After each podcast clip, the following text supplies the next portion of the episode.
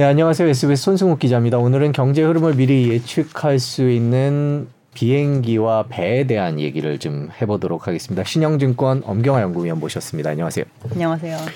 그 항공 얘기부터 좀 먼저 여쭤보고 요즘에 뭐 여행이 재개된다 이런 얘기가 많아서요. 네. 일단 어뭐 우리나라 여행 얘기를 하기 전에 오늘부터 중국이 어, 해외 단체 여행을 재개를 했다 이런 기사들이 있더라고요. 먼저 기사를 잠깐 살짝 보고선 가도록 하겠습니다. 중국이 3년 만에 해외 단체 여행을 재개를 했고요. 20개국을 허용했고 뭐 우리나라는 계속 보도가 나왔습니다만은 우리나라 일본은 제외가 됐고요. 그래서 중국 관광객들이 이제 본격적으로 해외로 나가는 것 아니냐 뭐 이런 얘기 때문에 여러 가지 얘기들이 나오고 있습니다. 뭐 우리나라와의 관계는 논외로 하고 일단 경제 측면에서 본다면 어떻게 보셨어요? 저런 얘기들은 뭐 크게 의미가 있나 아니면 뭐 없을까 뭐 여러 가지 생각들이 있는데요. 일단 항공 수요 자체가 100%로 회복되지 않는 데는 중국이 들어가 있는 게 맞긴 합니다. 왜냐하면 음. 중국을 가는 부분이 뚫려 있으니까 네. 이 부분 때문에 연결이 안 돼서 다 회복이 되고 있는데도 불구하고 결국 100%까지 못 올라오고 지금 한 75% 이상 정도 회복한 상황이거든요. 국제 네. 여객을 전체적으로 들여다보자면. 근데 이제 중국에서 나가는 거에 대해서 허용을 해주겠다라고 하면 일단은 일차적으로는 중국 항공사들이 그동안 못 놓았던 노선을 놓기 때문에 이제 음. 그 부분에 대한 이제 뭔가 막혀 있는 부분은 좀 풀릴 수 있겠지만 이제 우리가 중국으로 들어가고자 하는 그 수요까지 회복이 될 수 있느냐를 보면 거기에서는 조금 먼 얘기라고 음. 봐야 되겠죠. 그래서 반쪽짜리 회복 정도라고 보셔야 될 것 같습니다. 그 중국 관광객을 맞는 뭐 이제 유럽이라든지 동남아시아나 이런 나라들은 상당히 기대를 하는 것 같은데 세계 경제가 이제 코로나 이전으로 돌아가는 거 아니냐 그런 전망에 대해서는 어떻게 보고 계세요? 근데 관광객들을 맞이를 하려고 해도 지금 전 세계 공항에 인력이 아직까지 다 복귀를 하지 않은 상태이기 때문에요. 아, 네. 이제 이 수요가 이렇게 밀고 들어온다라고 했을 때 잘 될지 좀 모르겠고 물론 그 당시부터 시간이 좀 지나긴 했지만 우리나라 같은 경우도 작년 여름 정도에 보면 왜 6월까지만 영국행 티켓을 팔고 당분간 조금 closing 하겠다라고 얘기했었는데 그 이유가 영국 공항에서 소화가 안 되기 때문이었었거든요. 네. 근데 아마 중국 같은 경우 이런 식으로 해서 저희가 패키지 여행을 들어갈게요라고 하면 그쪽 상대 국가의 공항에서 이 수요를 잘 handling 해줄 수 있어야 되는데 실제로 지금 서방의 그 관광 수요 지역인 국가들의 공항이 아직까지 원활하게 수요가 회복이 되지 못해서 오히려 혼란을 조금 더 가중시킬 수도 있을 것 같습니다. 이 항공 측면에서 놓고 보면 지금 코로나 이전과 지금을 비교하면 아까 얼핏 말씀을 해주신 것 같은데 네. 아직 코로나 이전까지 돌아가지는 못한 상황이죠. 75% 정도 수준이고요. 우리나라만 단적으로 만약에 국제선에서 기존의 중국인들이 차지했던 비중이 얼마이고 그리고 중국 노선에서 차지했던 비중이 얼마이고 이렇게 뒤져보면 적을 때는 한중 노선의 객수가 한 15% 많을 때는 한 25% 정도 차지를 했었거든요. 근데 음. 그게 옛날만큼 원활하게 뜨지 않으면 확실히 그 부분은 빈 공간으로 놓고 아예 다른 곳으로 채우던가 해야 되는데 이제 그게 다 간극이 채워지지 않는 거죠. 그리고 기본적으로 비행기는 저희가 어떠한 한 기종을 가지고 굴린다고 하더라도 한 국가만 계속 왔다 갔다 하는 게 아니라 장거리를 갔다 오면 잠깐 짬이 나는 시간에 좀 단거리도 갔다 오고 이렇게 해야지 이게 운영 효율을 음. 높일 수가 있거든요. 네. 근데 그런 부분을 할 때 중국이 조금 중요한 역할을 하는데 그걸 못 가게 되니까 기재의 운영 효율 자체가 일단 떨어진 상태에서 운영이 되고 있는 음. 거죠. 우리나라 항공 얘기를 해 주셨으니까 지금 현재 상황이 어느 정도 되나요? 아까 자료를 조금 준비를 해주셨는데 국내선 국제선 지금 항공권 수요가 얼마나 코로나 이전 상황 코로나 이게 초창기랑 비교한 표 같은데요. 네, 저희가 코로나 우리나라 그 1호 환자가 나왔을 때가 2020년 1월 20일입니다. 네. 그래서 그때 당시 기준 아직까지 이렇게 운항 제한이 되기 이전의 편수와 그리고 최근 저희가 딱 한 달, 4주 네. 정도의 그 편수를 비교를 해드린 건데요. 음. 국내선은 보시면 아직까지도 코로나 초기보다 지금 국내선이 더 많이 다니고 있는 걸 확인을 하실 수가 있고 네. 국제선 같은 경우는 최근에 이용객 수로 보면 저가 항공사들 같은 경우는 그때보다 더 많은 객수를 회복을 했는데 대형 항공사들 같은 경우는 아직까지 회복률이 그렇게 100%에 달하지는 못한 거를 확인하실 수가 있습니다. 네, 그 어, 화면이 작아서 잘 안 보이실 것 같아서 말씀을 드리면 오른쪽 제일 끝에 있는 게 이제 이용객 수를 기준으로 한 회복률인데 네. 대한항공, 아시아나 항공은 63.5%, 59.7%고 어, 진에어, 제주항공, 티웨이항공, 저가항공은 133, 100, 115% 그러니까 어, 그 이전 이용객 수를 회복을 했는데 이런 큰 항공사와 작은 항공사의 차이가 나는 특별한 이유가 있나요? 요즘에 저희가 아 이제부터 여행을 좀 편하게 가셔도 됩니다라고 되어 있는 국가들 중에 제일 먼저 생각나는 국가가 어디세요? 일본이요. 일본이시죠. 네. 일본 네. 그리고 동남아 관광 노선 이런 데는 지금 좀 자유롭게 갈 수 있거든요. 뭐 네. PCR도 면제되고 막 이런 식인데 그래서 저가 항공사들이 정말 집중적으로 그 국가들을 아주 집중 공략을 해서 지금 들어가고 있는 중입니다. 네. 그래서 예전에 진에어 같은 경우는 저가 항공사들 중에서 특이하게 777 기종을 가지고 있어서 10시간 정도 날아갈 수 있는 나라도 취향이 가능해 가지고 저희가 매 계절 가진 않았지만 하와이 그리고 호주 그리고 뭐 말레이시아 이런 데들을 취향을 했었는데요. 요즘에는 그런 지역은 그냥 가지 않고 정말 단기에 갈 수 있는 아주 가까운 데를 잦은 횟수로 음. 가다 보니까 그 이용객들을 많이 나르는 과정은 있지만 옛날만큼 이제 장거리에 대한 부분은 채우지 않고 단순히 객수만 지금 늘어나 있는 상황이라고 보시면 될 것 같아요. 수익 면에서 보면 어떻습니까? 이용객 수는 확실히 많이 늘었는데 항공 자유화가 안 돼 있는 지역을 갈 때 보통 이용객 그 수익성이 좋은 편입니다. 예를 들어서 저희가 뭐 옛날 몽골 노선 이런 음. 거에서 수익이 되게 잘 난다는 얘기 많이 들어보셨잖아요. 왜냐하면 몽골 노선은 아무 항공사나 갈 수가 없거든요. 네. 저희 오셔도 됩니다라고 운수권을 받은 국가에서 그, 그 항공사만 갈 수가 있는데 그렇게 되면 거의 약간 독과점적인 위치를 유지를 하기 때문에 저희가 티켓 가격을 굳이 할인을 하지 않아도 그곳에 가고자 하는 수요의 정도의 공급만 놓으면 큰 수익을 내면서 갈 수가 있는데요. 일본이 항공 자유화가 거의 대부분 되어 있는 지역이라서 저희가 이렇게 모두 다 같이 일본을 향해서 달려가게 되면 당연히 이제 가격에 대해서 경쟁을 할 수밖에 없는 상황이고 지금도 아마 가격이 좀 급속도로 떨어지고 있는 걸로 저희는 알고 있습니다. 아, 지금 최근에 이렇게 일본에 관광객들이 몰리면 어, 항공권 요금이 더 비싸지 않을까라고 생각했는데 최근에 보니까 이렇게 특가 판매 이런 것들 네, 많이 하더라고요. 진에어 티- TV 저희 그 SBS의 검색어 이제 많이 보는 검색어 시스템을 보는 게 있는데 뭐 티웨이는 뭐 오늘 전산 사고 때문에 많이 날아온 것 음. 같고 그거 말고 이제 평소에도 진에어나 티웨이 이런 애들이 이런 회사들 이름이 이제 많이 어, 거론이 되는데 그런 것들이 다 지금 항공권 가격을 이 떨어지고 있기 때문인가요? 경쟁, 특가 경쟁. 그렇죠. 제가 지난번에 나왔을 때 네. 기자님이 그런 질문을 하셨거든요. 어, 2019년보다 더 비행기를 많이 넣는다는데 무슨 얘기예요? 라고 음. 했는데 제가 그때 그 뉴스를 확인을 안 하고 와서 음. 그렇게 되기가 좀 어렵지 않을까요? 라고 했었는데 그 뉴스는 IATA라고 하는 민항기 협회에서 저희가 하계 시즌을 보통 3월부터 10월로 네. 지정을 하거든요. 그때 어떠한 허브 공항에 놓을 그 슬롯수, 그러니까 몇 번 갈까? 이거에 대해서 이제 회의를 합니다 사전에 그리고 여기에 취항하실 분은 손 드세요라고 해서 이제 항공사들을 대상으로도 조사를 하거든요 그 조사를 해서 2023년 3월부터 10월까지 인천 공항에 놓는 그 슬롯수가 2019년보다 12.5% 늘어나게끔 설정이 되었습니다. 네.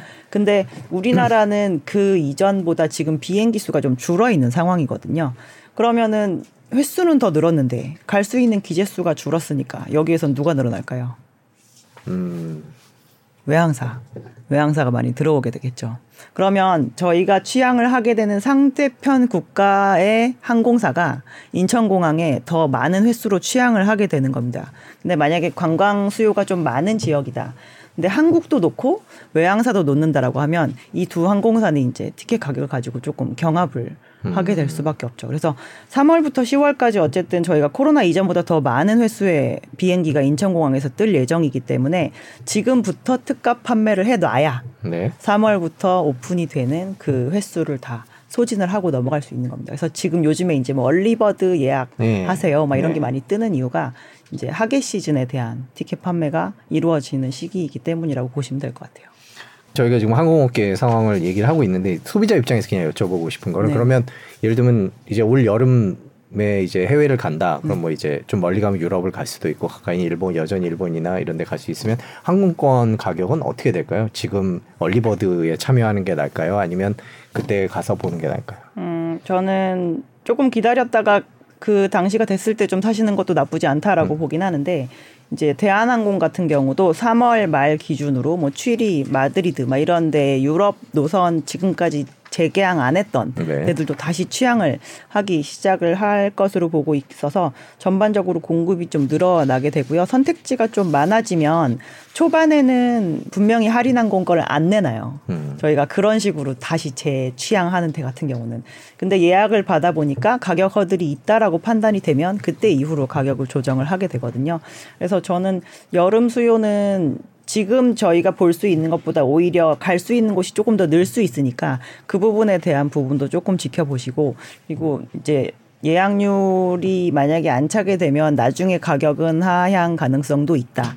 근데 요즘에는 너무 오래간만에 여행들을 가셔서 네. 그런지 정말 비싼 티켓이 잘 팔리긴 하더라고요. 어. 비즈니스석이 오히려 솔드아웃이 빨라요. 음. 그리고 이코노미석이 오히려 나중에 그 없어지고 있긴 한데 지금 2023년 2월까지와 3월 이후는 그래도 소비자 입장에서는 갈 수 있는 부분이 조금 더 늘어나는 쪽으로 가니까 조금 지켜보시는 것도 저는 나쁘지 않은 것 같습니다. 우리나라 얘기를 해주는데 전 세계적으로는 어떻게 항공 수요는 어떻게 전망이 되나요? 2023년 여름은 저희가 2020년 이제 코로나 로 맞았던 그 여름에 비하면 이제 3년 정도 많은 분들이 해외 여행을 못 나고 여행을 또 제대로 못 가신 분들 특히 이제 어 나이가 있으신 분들은 이제 감염 위험 때문에 더 조심을 하다가 이제 좀 가볼까 이렇게 생각하시는 분들이 많으실 것 같은데 음.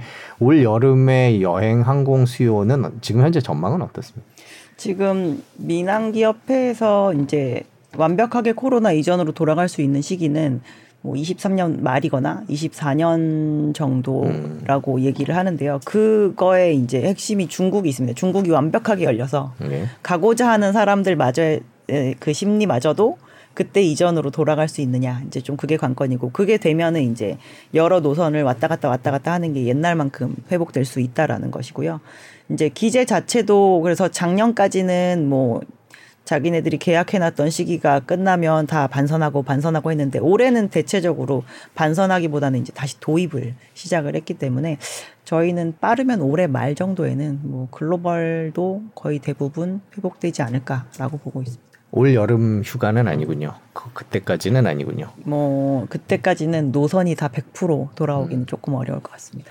그 LCC 얘기만 좀 몇 가지 더 여쭙고 그다음에 배 네. 얘기로 좀 넘어가 보도록 하겠습니다. 지금 LCC들 상황이 아까 좋다라고 말씀해 주셨는데 당분간은 계속 괜찮을 거다 이렇게 보나요? 왜냐하면 코로나 때 뭐 거의 뭐 문 닫을 수준으로 어렵다 뭐 그때 하도 기사가 많이 나왔고 네, 요즘 맞습니다. 상황이 어떤가 좀 궁금하거든요. 3분기 말을 기준으로 그 완전 자본 잠식 또는 부분 네. 자본 잠식에 거의 다 들어갔었던 상황이었었고요. 이제 그게 단순히 영업을 하면서 현금을 잃는 것뿐만 아니라 환율이 너무 많이 올라가서 생기는 외환 평가 손실 뭐 이런 것도 반영이 되어서 좀 그랬는데 작년 4분기에 이제 기억하시겠다시피 환율이 그래도 조금 네. 떨어지면서 네. 끝나서 이제 그 부분을 잘 넘어간 편이고요. 이번에 진에어가 이제 영업 흑자 전환했다라고 발표를 하긴 했는데 지금 예를 들어서 제가 비행기를 100대를 들고 있으면 이 100대가 다 움직이는 상황은 아니에요. LCC들 기준으로. 객수가 저렇게 많이 늘긴 했지만 저희가 단거리만 열심히 돌아다니는 네. 상황이라고 말씀을 드렸잖아요. 그래서 아직까지 복직률도 100%가 되지는 않는 걸로 저희가 알고 있습니다.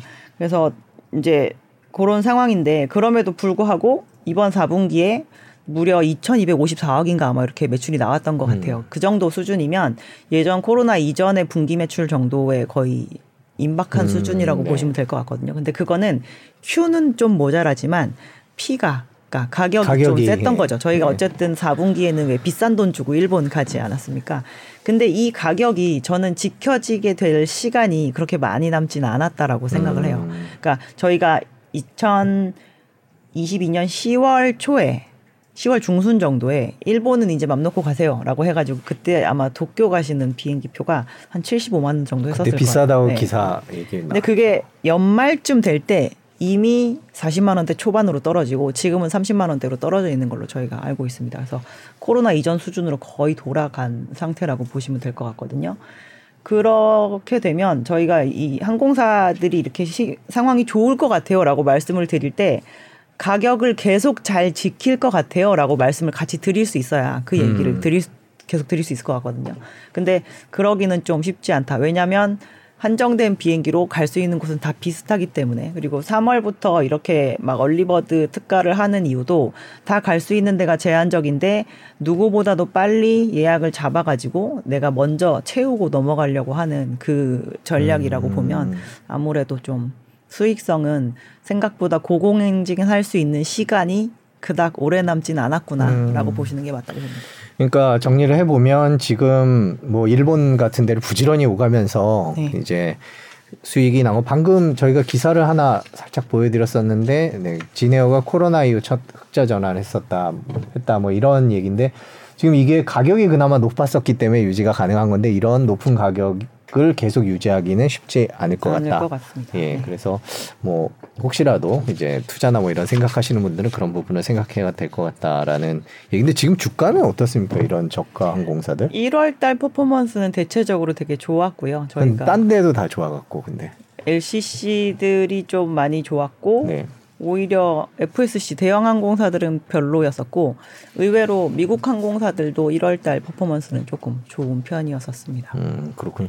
그 저희가 그 대한항공이랑 아시아나는 상황이 어떻습니까 지금? 뭐 합병 관련해서 이제 국가들이 점점 돌아가면서 이제 찬성표를 던지고 네. 있는 상황이고 아마 마지막 찬성이 나오는 순간 유상증자로 해서 바로 들어가게 되는 걸로. 음. 그래서 크게 차질은 없을 것 같다라고 하- 바라보고 있는 상황입니다. 네 그렇군요. 자 지금까지 항공편 얘기를 짚어봤고 이제 배 얘기를 좀 해보도록 하겠습니다. 먼저 그 해운업 상황 물류량을 통해서 세계 경제가 어떤지 좀 짚어보도록 하겠습니다. 그 위원님께서 준비해주신 자료가 하나 있는데요. 그 저희가 예전에 코로나 때 그 공급 망 차질 때문에 LA 항구에 배들이 한참 기다리는 장면이 네. 그때 화제였는데요. 지금도 그 위성 사진 같은 게 있어갖고요. 저희가 준비를 했는데 이 자료 말고요. 네, 요거를 좀 보도록 하겠습니다. 네. 요게 네. 여기에서 노란색 동그라미를 그냥 집중적으로 보시면 돼요. 저게 네. 거의 다 기다리고 있는 약간 컨테이너 선박일 가능성이 높다고 바다 위에 떠 보시면 있는 됩니다. 거죠. 예, 바다 위에 이렇게 점점점점 있는 게다 네. 기다리고 있는 거고 저 안에 이제 항구에 들어가 있는 것들이 지금 처리가 이루어지는 것이고요. 네. 저렇게 밖에 이렇게 서 있는 것들은 정말 무한 대기. 무한 그때 대기. 뭐 백척씩 서 있는다, 막 이런 얘기. 저게 있었죠. 2021년 11월 거고요. 네, 네. 가장 최선이 심했다라고 이야기되는. 네, 그리고 그리고 이게 오늘 아침 오늘 아침이네요. 네, 오늘 아침 제가 조회한 아, 네. 것인데요. 네. 노란색 동그라미는 거의 보이지 않죠. 네, 바다에 떠 있던 노란색 기다리던 배들이 사실상 거의 네, 없네요. 이게 맞습니다. 베슬 파인더라는 사이트고요. 네, 사이트에서. 언제든지 들어가시면 배 네. 하나하나 다 집어서 보실 수 있습니다. 포트마다도 들어가서 보실 수 있고요. 네. 그 얘기는 지금 일단 뭐 공급망 문제에 있어서는 네. 여기는 상하이네요. 네, 아까 아, 여기는 예. 도착지였고 이제 지금 여긴 출발지에 주로 해당이 되겠죠. 그래서 아, 중국에서 이제 미국으로 네, 가니까요. 그렇죠. 그래서 중국의 제일 큰 컨테이너 항만인데 네. 여기도 보시면 이게 2021년 2021 년이네요. 11월 네, 네. 이때 상당히 혼잡도가 높았던 거를 확인하실 수가 있는데 네. 요쪽 항구도 오늘 아침 기준으로 저희가 조회한 거를 좀 네. 보여주시면 네, 나. 조금 한가해진 거를 보실 수가 있습니다. 네. 그러면 일단 저희가 이걸 보면 물류 차질이나 이런 것들은 없이 잘 돌아가고 있다라는 생각이 들긴 하는데 반대로 경기 침체 때문에 너무 물류량이 줄어든 거 아니야라는 생각도 좀 들긴 하는데 어떻게 음, 보세요? 두 가지 다이고요. 그러니까 네. 저희가 저 항만에서 일을 하시는 분들도 서비스업에 종사하시는 노동자분들이시잖아요. 네네. 그래서 이제 예전에는 이제 막 재택하시고 막 코로나 걸려서 들어가시고 네. 막 이러셔가지고 이제 자리를 잘 지키지 못하니까 제때 제때 처리가 안 되는 것도 일단 일차적인 문제였었는데 이제 그런 노동력에 대한 복귀가 거의 다 100% 이루어진 상황이고 실제로 미국에서 수입하는 컨테이너 물동량이 9월 정도부터 대단히 급격하게 감소하기 시작을 했습니다. 그래서 네. 지금 12월까지 발표된 수치상으로는 거의 뭐 20% 정도 감소를 한 수준인데 음. 어지간해서 해상 물동량은 감소까지는 잘 하지 않아요. 저희가 증가율이 둔하는데도 감소한다는 건 정말 어마어마한 침체인 경우는 잘 일어나지 않는 일인데 요즘에는 이제 기고 효과가 아무래도 좀 있긴 하겠지만 왜냐하면 저희가 코로나 기간 동안 사람은 갇혀 있고 물건은 움직여야 되다 보니 그리고 왜 내구 소비재에 대한 판매가 정말 많이 이루어졌었잖아요. 저희 막 냉장고 바꾸고 네네. 막 TV 바꾸고 그런 것들이 이제 수요가 확 죽다 보니까 요즘에는 이런 컨테이너의 완성품에 해당하는 것들은 확실히 줄어드는 게 보이고 뭐 저희 뉴스에서도 뭐 보면 LG전자랑 삼성전자에서 뭐 제 악성 재고가 뭐 68조가 쌓여 있다 뭐 이런 얘기들 많이 나오셨는데 그 부분이 다 일맥상통하는 것이고요. 저희가 실제로 저 네, 저 표를 좀 볼까요? 네, 미국에서 네. 이제 주요 항만이라고 주로 얘기하는 서쪽의 롱비치 LA 그리고 동부의 뉴욕 뉴저지의 수입 물동량 기준으로 보여드리는 것을 보면 작년 하반기 정도부터는 이미 이 중간선의 밑으로 음. 선이 내려간 것을 보실 수가 있고 이게 거의 20%를 찍은 거를 확인하실 수가 있습니다. 마이너스 20% 초록색 선을 말씀하시는 네네, 거죠? 초록색 선이 왼쪽 제일 오른쪽 끝에 붉은 화살표 아래로 향하는 음. 붉은 화살표 있는데 네네. 자 그럼 물동량이 저렇게 떨어졌다 그럼 경기 침체가 본격적으로 시작됐다 이렇게 보고 계신 건가요? 소비 경기와 관련된 부분은 침체를 반영한 거라고 봐야 될것 음. 같고요. 음. 저희가 이전에 말씀드렸는지 모르겠지만 컨테이너에 들어가는 화물들은 궁극적으로는 하우징 관련 화물이라고 보시면 될 것 같습니다. 건자재도 많이 들어가고요. 음, 네. 그리고 뭐 가구 같은 것도 많이 들어가고 전자제품 이런 것이 들어가기 때문에 집을 새로 짓고 집을 뭐 매매를 하고 막 이런 과정에서 창출될 수 있는 모든 화물 저희가 가정이 새로 하나씩 만들어질 때마다 네. 쓰는 모든 화물 이런 것들에 해당이 되거든요. 그래서 저희가 소위 큰 손이라고 얘기하는 이 컨테이너 해운 업계의 화주들이 이제 막 홈데포, 뭐 월마트, 음. 삼성전자 이런 데들이 이제 주로 큰 화주라고 이야기를 하는데 그런 화주들이 부동산 경기가 건드려지면 옛날만큼 판매가 그 유지가 되기가 되게 어려운 거죠. 근데 저희가 지금 금리가 올라서 생기는 이제 경기 침체이냐 아니냐의 기로에 서 있는 건데 그렇게 되다 보니까 실제로 주택경 그 금 가격 지표는 이미 내려오기 시작한 지 한 5개월 정도 된 것 같고요. 거래량 지표는 이미 꺾이기 시작한 지 거의 1년 가까이 돼 가는 것 같습니다.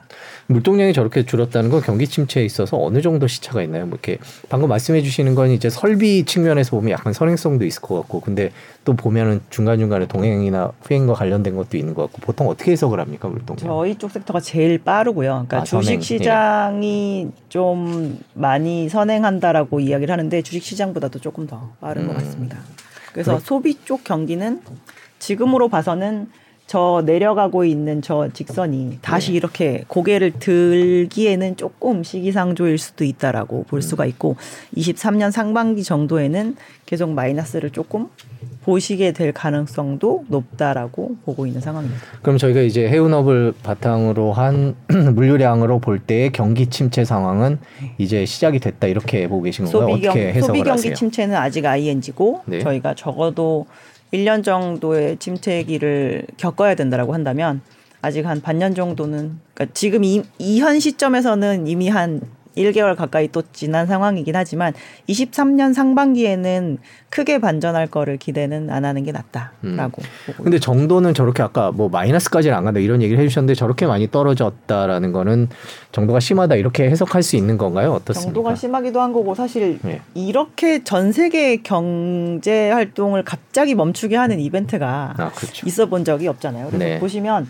저 그림에서 회색 막대기의 저 높이가 절대적인 화물의 양이거든요. 네. 근데 코로나가 생기면서부터 이게 훅 하고 올라갔었는데 음. 이제 그거를 어쨌든 저희가 다시 원래 수준으로 돌아가기 위한 회귀하는데 시간이 좀 필요하다는 거죠. 네. 좀 세계 해운업 상황은 이런데 우리나라 해운업 얘기도 좀 해봐야 될 것 같아요. 네. 그 HMM이 매각 얘기가 계속 나오던데 지금 현재 우리나라 해운업 뭐 한진 해운 이후로 이제 어떻게 됐나 여러 가지 논란들도 있고 뭐 이런데 지금 HMM 상황 먼저 좀 얘기를 좀 해주셨으면 좋겠어요. 일단 HMM은 그 예전에 이름은 현대상선이라는 현대상선, 네. 회사였었고요. 어, 우리나라의 2등 컨테이너 선사의 위치를 차지를 하고 있었습니다. 그래서 한진해운이 1등 당시에 1등이었었고요. 이제 선대 점유율로 치면 한진해운이 한 3% 그리고 현대상선이 그때 당시 한 2% 정도의 그 시장 점유율을 차지를 하고 있었는데 한진해운이 먼저 파산을 하게 되면서 이제 현대상선은 채권단의 관리하에 들어가서 그 뒤로 2007년 8년 뭐 계속 쭉 관리 체제에 들어가 있었고요. 10년도 훨씬 지나간 상황일 때까지 계속 적자가 났습니다. 네. 2020년 1분기까지 영업 적자가 났었으니까요. 저희가 그렇게 관리 체제로 들어가기 이전도 이미 적자의 시- 시간이 네. 길었었는데 그 뒤로도 계속 적자가 났었으니까 뭐 십수년 정도 영업 적자였었다가 그 기간 동안 있었던 영업 적자를 20년 2분기부터 났던 이익으로 모두 다 커버하고도 지금 남은 정도의 상황으로 돈을 상당히 많이 벌은 음. 상태입니다. 왜냐하면 전 세계 컨테이너 운임이 너무 많이 올랐기 때문에 음, 지금은 운임은 어떻습니까? 지금 시장 운임 자체는 코로나 이전 수준으로 딱 회귀를 한 상황이고요. 네. 지금 이제 SCFI라고 저희가 상하이 발 컨테이너 운임 지수를 주로 이제 시장에 가장 기준으로, 민감한 네. 지표로 많이 보게 되는데 코로나 이전에 900에서 1000 사이를 왔다 갔다 하는 기간이 상당히 길었다가 2000 그러니까 상승하기 시작을 해서 2021 22년 1월 7일에 5100 포인트를 넘어서고 1년 동안 지금 빠져서 현재 지난주 기준으로 다시 1000으로 돌아왔습니다. 아, 코로나 이전으로 돌아왔군요. 네. 그런데 지금 HMM 매각 얘기가 그렇게 나오는 이유는 뭐죠?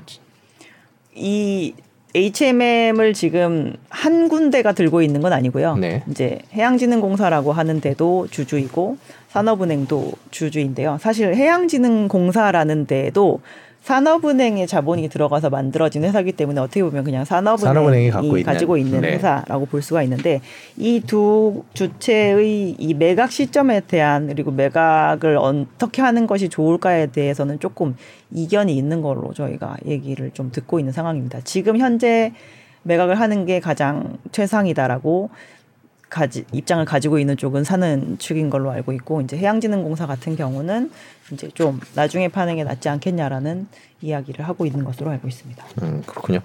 그 아까 한진해운 얘기를 해주셨는데 한진해운이 파산한 게 2017년 2월입니다. 2월이죠. 네. 지금 또 지금 마침 2월인데 그로부터 이제 몇 년이 지났는데 개인적으로는 그 당시 한진해운 파산 을 어떻게 보셨었는지 지금 결론적으로 몇 년 지난 후에 보니까 지금 해- 한국의 해운업이나 이런 상황으로 놓고 볼 때 뭐 아쉬운 점도 있을 것 같고 그렇지 않은 점도 있을 것 같고 그렇습니다. 최근에 이제 또 그 임종영 전 금융위원장 이제 얘- 이제 취임하고 뭐 이러면서 또 한진해운 얘기가 조금씩 나오기도 하고 그랬는데요. 그 우리은행으로 가시면서 아, 우리금융지주로 가면서 그런 얘기가 있었는데 개인적으로는 한진해운에 대해서 어떻게 생각하세요?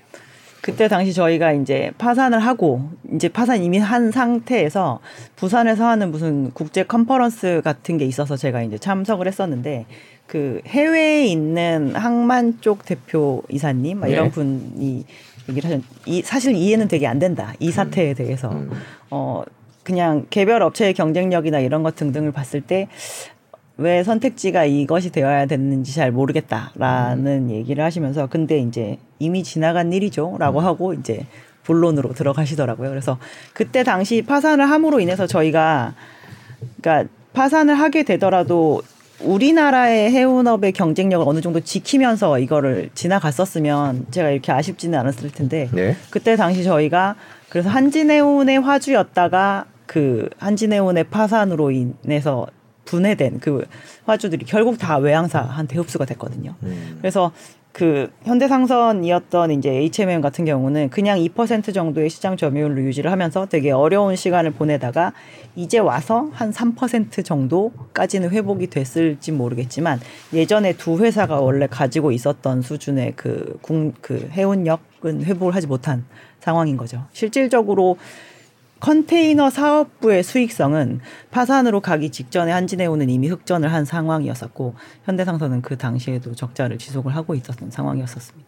만약 그때 한진해운을 살렸다면 지금 우리나라 해운업 상황은 좀 달라졌을 거다 이렇게 보고 계시는 건가요? 점유율은 지금보다 조금 더 높을 수 있지 않았을까라고 생각을 하고 있습니다. 근데 이제 그때 당시에는 이제 당시 논리를 생각을 해보면 회사 상황이 너무 안 좋았고 또 다른 논란들도 좀 있어서 그런 결정을 했던 것 같은데 그랬으면 그러니까 두 개를 어떻게 보면은 그때 당시 둘 다 이제 어려운 회사를 어떻게 살릴 것인가에 대한 문제였었으니까 이게 컨테이너가 아주 여러 화주랑 영업을 하는 영업 주체라서 저희가 한번 영업의 차질을 보이는 순간 전 세계에서 모든 배들이 다 어레스트 당하거든요. 음. 그래서 그렇게까지 가지 않게 하고 이 두 회사를 어떻게 해서 잘 합치면서 뭐 경쟁력 있는 해운사의 그룹으로 만들 수 있을까에 대한 그 논의를 좀 해보고 고민을 좀 해봤다라고 한다면 그렇게 급격하게 갑자기 공중 7위권에 있는 회사가 하루 아침에 공중분해되는 상황은 좀 벌어지지 않지 않았을까라는 아쉬움이 좀 있죠.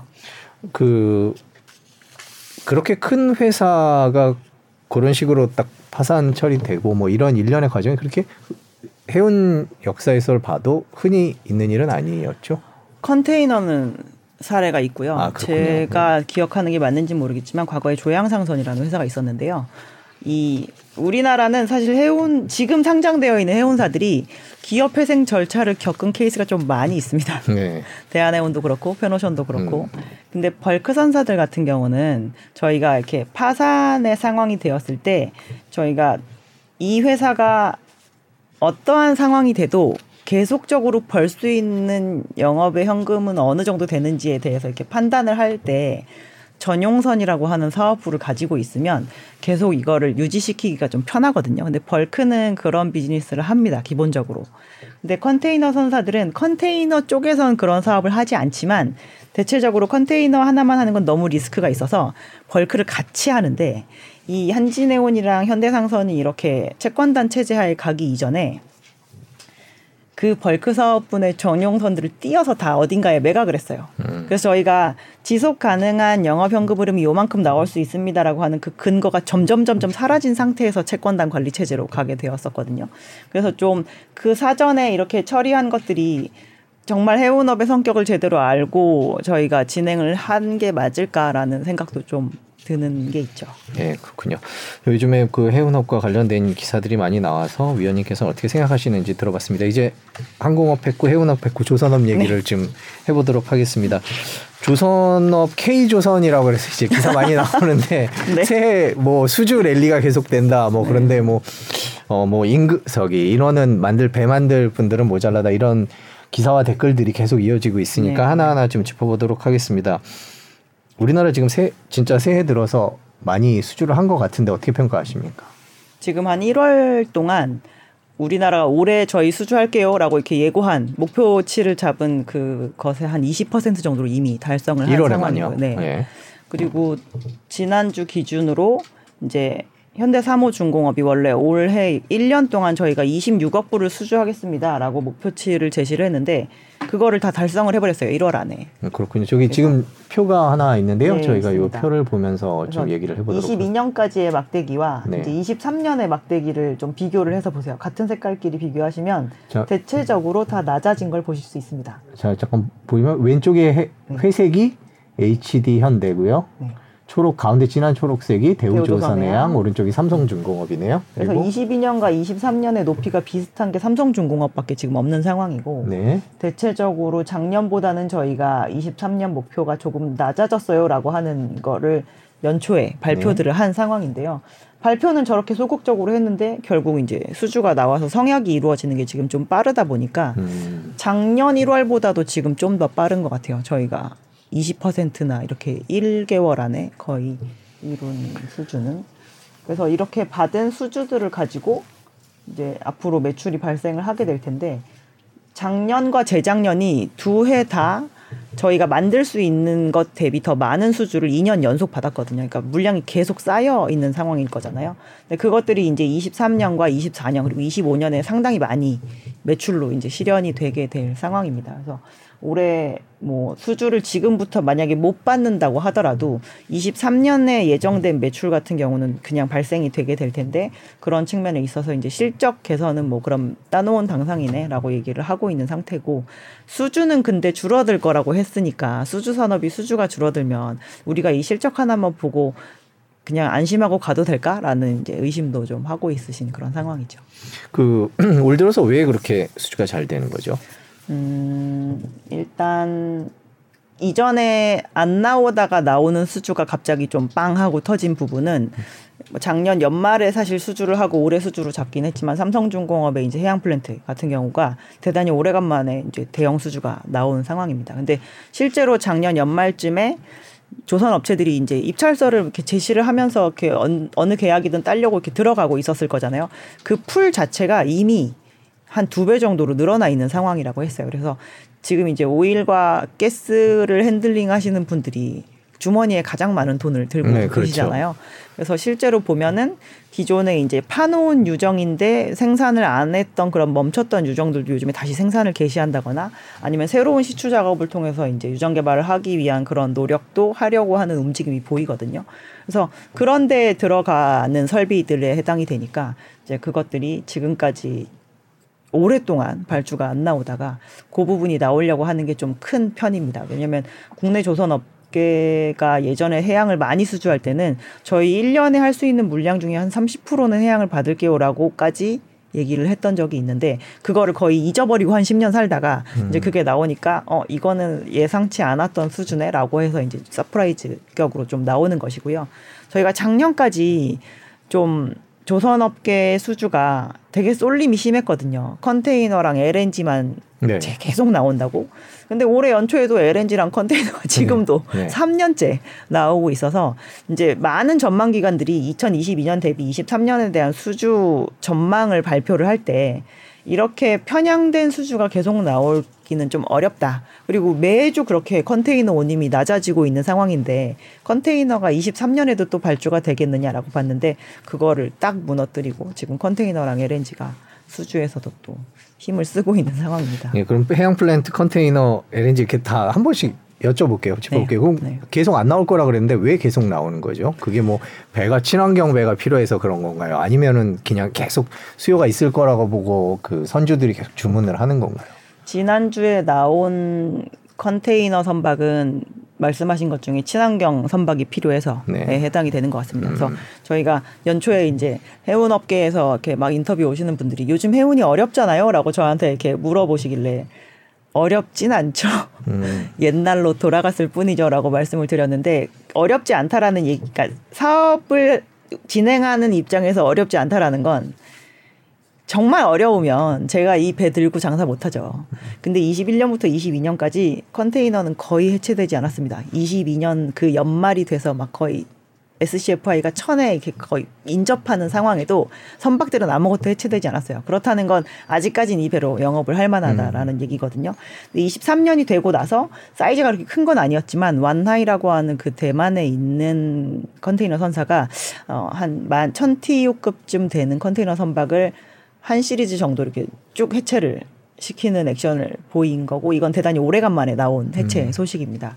그리고 지난주에 13,000TU급 컨테이너를 현대사무중공업이 한 12척을 한꺼번에 수주를 했는데 척당 단가가 상당히 비쌌거든요. 1억 7천만 불 정도 수준이. 근데 그게 이제 보니까 메탄올 추진선으로 발주를 하겠다라고 음. 하는 겁니다. 근데 지금 수요는 뭐 아까 말씀드렸다시피 20%씩 줄고 있는데 그거를 이 20%씩 주는 거를 날리겠다 이게 아니라 지금 돌아다니고 있는 배 중에 요뭐 올해부터 시작되는 규제를 분명히 못 만족시키는 배들이 있을 건데 이 새 배가 나오게 되면 이제 이거를 교체하겠다는 뜻으로 발주를 하는 것 같아요. 근데 그거에 대해서 대단히 시장이 이제 의견이 많이 갈렸거든요.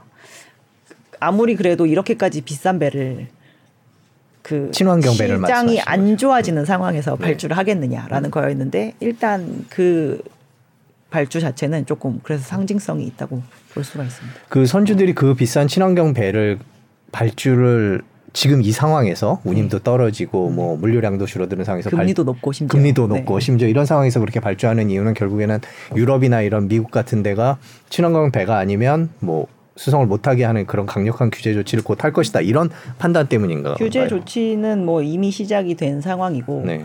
뭐 궁극적으로 그냥 내가 원래 가지고 있던 전통적인 배에다가 뭔가 이렇게 약간의 수리를 한다거나 뭐 조금 조치를 취하는 것만으로는 해결이 안 되겠다라고 결론을 내린 거라고 볼 수가 있죠. 이게 한 번일 거예요. 앞으로도 계속 그럼 계속 그럼 우리나라 조선업 입장에서는 전 세계의 배들을 다 친환경 배로 바꿔주는 게 시장이 될 수도 있겠다라는 생각이 들기도 하는데 있죠. 장기적으로 그렇게 저희는 그렇게 보고 있습니다. 왜냐하면 이 규제가 이번 한 번으로 끝이 아니라 점점 점점 더 저감을 하라고 하는 규제이기 때문에 궁극적으로는 이제 대체적인 교체로 가지 않을까. 그래서 쓰고 있는 거에 뭐 엔진만 교체해서 좀 그렇게 친환경적으로 바꿔서 쓸 수 있는 부분을 이제 선사들은 제일 원하고 있는 상황인 것 같고 뭐 어지간히 이제 좀 소비를 좀 한 배들 중에 옛날 같으면 폐선을 할 정도의 선령은 아니지만 아예 그냥 나는 체제를 바꿔버리겠다라고 이제 마음의 결정을 한 선주들은 지금 상황에서도 발주를 하는 거죠. 음, 그렇군요. 그 해양 플랜트 얘기를 이제 해양 플랜트라는 게 이제 바닷속에서 이제 석유나 천연가스를 캐는 음. 그런 기계를 발주를 그런 배를 발주를 하는 건데 네. 그 주로 어느 나라에서 그렇게 발주가 들어오는 건가요?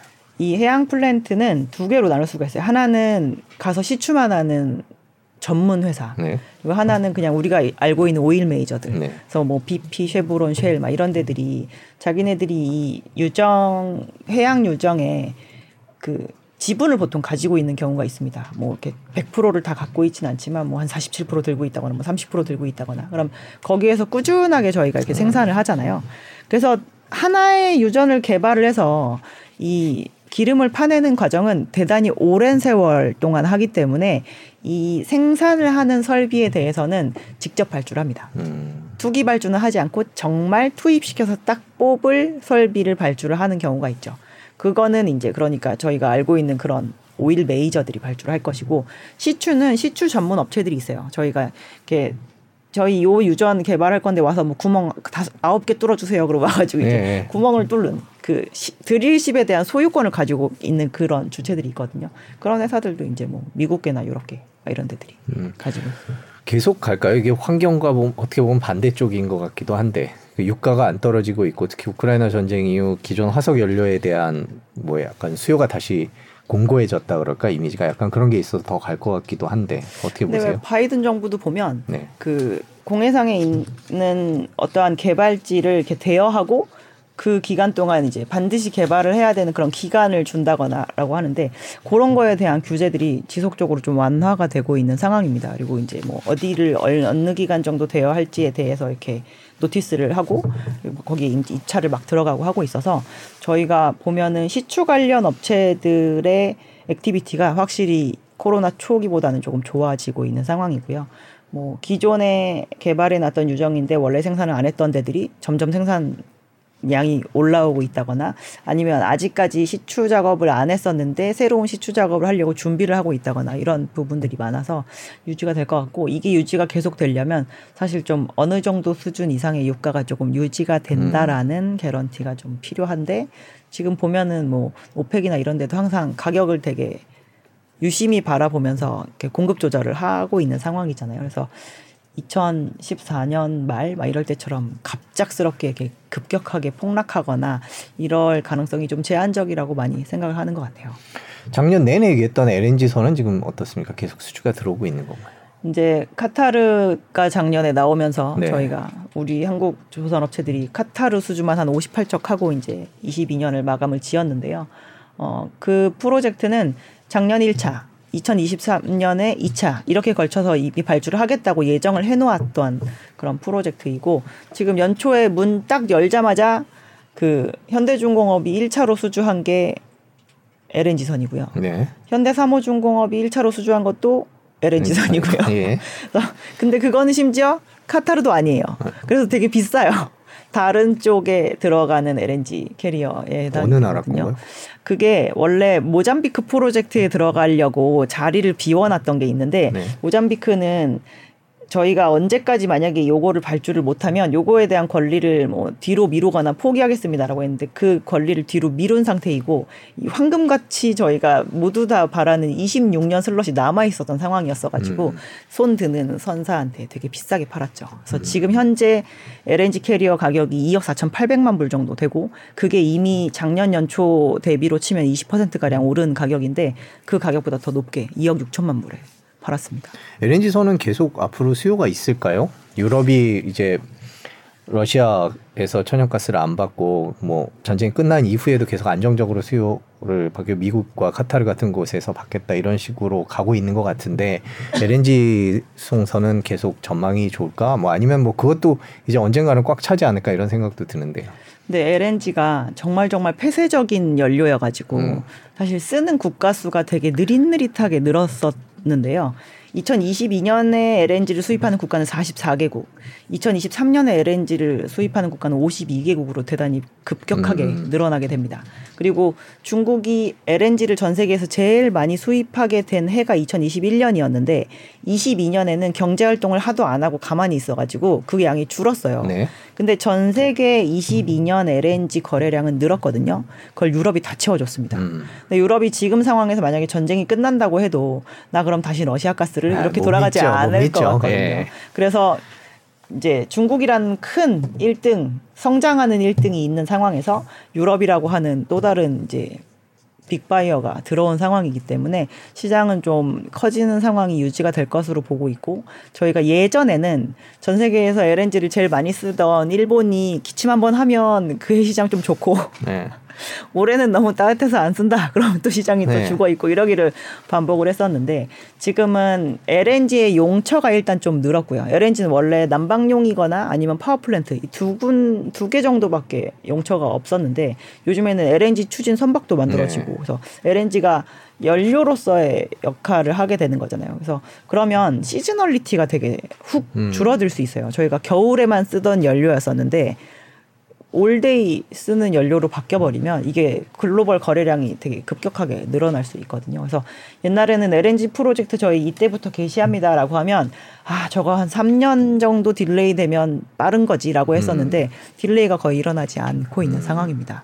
그리고 이제 카타르도 11년 정도 만에 아 저희 증설합니다라고 해서 나섰는데 그거에 그 장기 계약을 독일이 홀랑 이제 체결을 했죠. 음. 저희한테 주세요라고.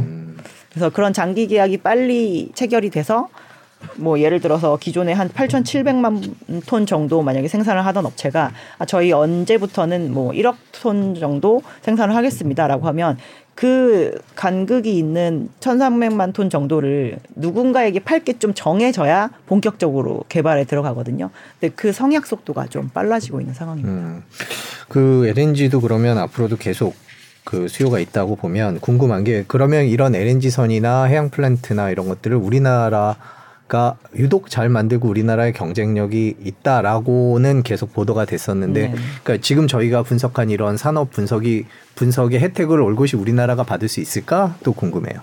LNG는 확실히 받을 수 있을 것 같고요. 네. 워낙 누적적으로 가장 많이 만든 나라이기도 하고 이제 그리고 원래도 LNG를 많이 쓰는 국가이기 때문에 이거에 대한 기술력이 정말 많이 쌓여 있는 상황이거든요. 네.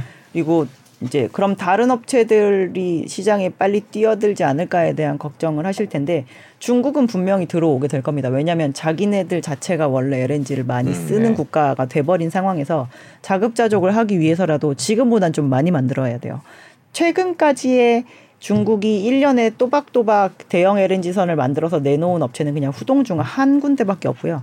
그 업체는 1년에 한네척 정도 만드는 게 지금까지 맥시멈 캐파였었습니다. 음. 근데 24년부터 조금 늘리겠다라고 하고 있는데 얼마나 늘지는 모르겠지만 그 정도로 늘려놔야 중국의 자생적인 그 자급자족은 그나마 되는 편이고요. 나머지 시장에서 늘어나는 건 아직까지 한국으로 찾아오게 될 가능성이 높고 일본은 오히려 이제 조선 시장 자체에서 대형 조선 시장에서 약간 발을 빼고 있는 분위기라 뭐 위협적이지 않은 상황이기 때문에 여기에서 추가로 되게 이렇게 우리의 경쟁력을 건드리면서 들어올 만한 주체는 거의 없다고 보셔도 될 것 같습니다. 네, 그렇군요.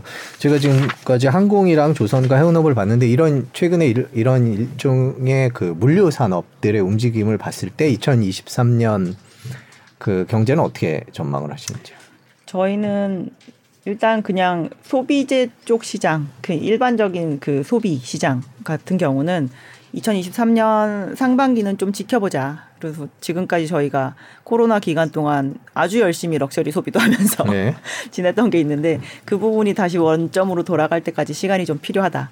하지만 생각보다 뭐 고용 지표나 이런 것들을 봤을 때는 뭐 처참하게 이렇게 부서지지는 않을 것 같고요. 그냥 그 이전이 너무 높았기 때문에 저희가 좀 내려간다라는 느낌을 받는 기간이 이어질 것 같고 이제 전반적으로 저희가 굴뚝 산업에 해당되는 그런 부분들은 중국이 22년에 열심히 쉬어주는 바람에 사실 생각보다 조용히 지나간 네. 거에 해당이 되거든요. 그래서 올해부터는 약간 다시 달리는 기조로 가지 않을까 싶고 모든 생활 패턴 자체가 결국에는 코로나 이전으로 돌아가는 국면이기 때문에 거기에 필요했었는데 지금까지 안 썼던 영역이 뭔지를 잘 생각해 보시면 그 부분들은 23년에도 계속 증가세가 나오게 될 것으로 보시면 될 것 같습니다. 항공이나 조선이나 해운업 같은 경우 투자 측면에서 이제 저희가 분석을 했는데 투자하는 입장에서는 어떻게 전망을 하십니까? 그래서 제가 오늘 아침에 네. 낸 보고서의 sub 보 그 제목은 항공주를 팔아서 티켓 살 돈을 마련하시라. 네. 라고 말씀을 드렸고요. 네. 그 이후부터 좀 간단하게 설명을 해 주시죠. 일단 네. 항공주가 이제 많이 온것 네. 같다라는 네. 이야기였고 티켓 가격은 3월부터 많이 이제 오픈을 음, 하면 내려갈, 거니까 네. 미리 돈을 준비해놔야 나중에 좋은 가격에 네. 항공 티켓을 사실 수 있을 거라고 보기 때문에 저희는 그쪽은 약간 비중을 네. 그렇게 확대해야 되는 시점은 아니다라고 보고 있고요. 해운 쪽도 이제 계속 말씀드렸지만 소비재 쪽 시장은 그렇게 밝게 보진 않습니다. 음. 그래서 뭐 컨테이너 선사들 같은 경우는 만약에 그래도 나는 꼭 바닥에서 컨테이너를 사고 싶어라고 한다면 저 같으면 유럽 컨테이너 선사 사겠어요. 우리나라 컨테이너 선사보다는 그 특별한 이유가 있습니까? 유럽을 말씀하시는? 어, 운임이 이렇게 하락하고 이럴 때 영업 방어력이 좀 더 좋습니다. 장기 화주나 뭐 여러 해에 걸쳐서 이렇게 계약을 해 놓은 화주 대상이 많고 점유율 자체가 높아서 일단 박이닝 파워가 확실히 있고요. 음. 그래서 저희가 이 낙폭을 적게 보실 거예요. 음. 어 실적이 이렇게 좋았는데 요만큼 내려갔는데 여긴 요렇게밖에 안 내려갔네 아마 음. 요런 식의 느낌을 받으실 수 있을 겁니다. 그래서 저 같으면은 그냥 더 상위 선사를 음. 살것 같고요. 아시아 쪽에 있는 선사들 같은 경우는 실적과 운임의 민감도가 대단히 높을 것 같습니다. 음. 그래서 굳이 그럴 때는 좀 피해 있는 게 낫지 않을까라고 생각을 하고 네. 이제 헤비한 산업들 같은 경우는 수요가 23년은 저희는 증가하는 국면으로 보기 때문에 원자재 수송이나 에너지 수송이랑 관련된 업체들 같은 경우는 뭐 긍정적으로 보고 있고 그러한 수많은 운송 기재들을 만드는 제조업체들 같은 경우 조선업체나 조선 기자재 업체들 같은 경우는 너무 많이 쌓아놓은 이 수주 잔고를 이제 올해는 잘 뽑아내기만 해도 중간 이상은 하는 그런 상황이기 때문에 음. 뭐좀 지켜보시기에 그렇게 괴로운 해는 아니실 것 같다라고 보고 있습니다. 우리나라 조선사에 대해서는 어떤 전망을 내놓으셨습니까? 우리나라 조선소들이 네. 이번 시황에서 가장 크게 수혜가 되겠죠. 작년에 이제 중국이 경제 활동을 안 하고 이럴 때 경제 활동을 안 해서 수주를 잘 못한 것도 있지만 중국이 잘하는 거에 영역은 그렇게 좋지는 않았었거든요. 그래서 올해부터 이제 거기는 또 열심히 영업하려고 하긴 할 것 같은데 그 부분이 한국이랑 조금 덜 겹치는 영역들이 나오게 음. 되면서 조선 업계 전체적으로는 볼륨이 오히려 작년보다 전 올해가 더 좋을 거라고 예상을 하고 하고 있고 중국이 잘하고 있어요라는 이야기가 나오는 게 한국 업체들한테 전혀 해가 되진 않을 겁니다. 음. 왜냐하면 와가지고 괜히 저가 경쟁을 하거나 이러한 일이 없게 되면 오히려 수익성 측면에서 훨씬 나아질 수 있거든요. 그리고 이제 고용이 안정되는 게 제일 문제일 것 같긴 한데 뭐 여러 가지 제도를 뭐 규제를 완화하고 외국인 쿼터도 열어주고 하면서 해결을 해 나가고 있는 거라고 저희는 보고 있고 뭐 조선이라는 게 워낙 커스터마이징해서 만드는 완성품을 만드는 쪽이기 때문에 일반적으로 기계 자동화가 되게 어려운 측면이 있긴 하지만 그래도 뭐 자동 도장 기계를 들여온다거나 아니면은 뭐 용접 기기 같은 경우도 좀 늘려서 옛날보다는 조금 더 자동화를 할 수 있는 쪽으로 가고 있어서 저희가 예전만큼의 일을 하기 위해서 예전만큼의 인력이 100% 필요한 정도의 상황은 아니니까 결국에는 수주한 거에 대해서 잘 제조하고 넘어갈 수 있지 않을까라고 보고 있습니다. 인력 얘기를 해주셨는데 최근 현장의 인력 분위기는 어떻습니까? 뭐 그래도 이제 그 지역 뉴스에 보면 네. 오늘 어디에서 몇 명 입국 막 이런 게 아, 네. 외국, 외국인 노동자들 네, 네. 예. 막그 뉴스에 나오고 막 이러더라고요. 그래서 지속적으로 이제 거기 훈련소가 안에 이렇게 있거든요. 저희가 네. 용접 기술을 되게 숙련도를 계속 높여야 되니까. 그렇죠. 그리고 지금 네. 들어오시는 분들은 현재 바로 현장에 투입이 되시는 분들이 아니라 올해 하반기부터 투입될 인력을 음. 이제 기르게 되는 그런 과정입니다. 그래서 시간이 해결해 줄 거라고 저는 생각을 하고 있고 뭐 그런 조선업계뿐만 아니라 전체적으로 그 요즘에 보면 고 금리 시대잖아요. 네. 그래서 저는 생각보다 고용에 대한 안정성이 고금리 환경이 조금 더 만들어 줄 수 있지 않을까라는 음. 생각도 하고 있습니다. 그렇군요. 저희가 음, 항공부터 시작해서 해운 조선까지 경제 전망까지 살펴봤습니다. 자 오늘 긴 시간 고맙습니다. 감사합니다.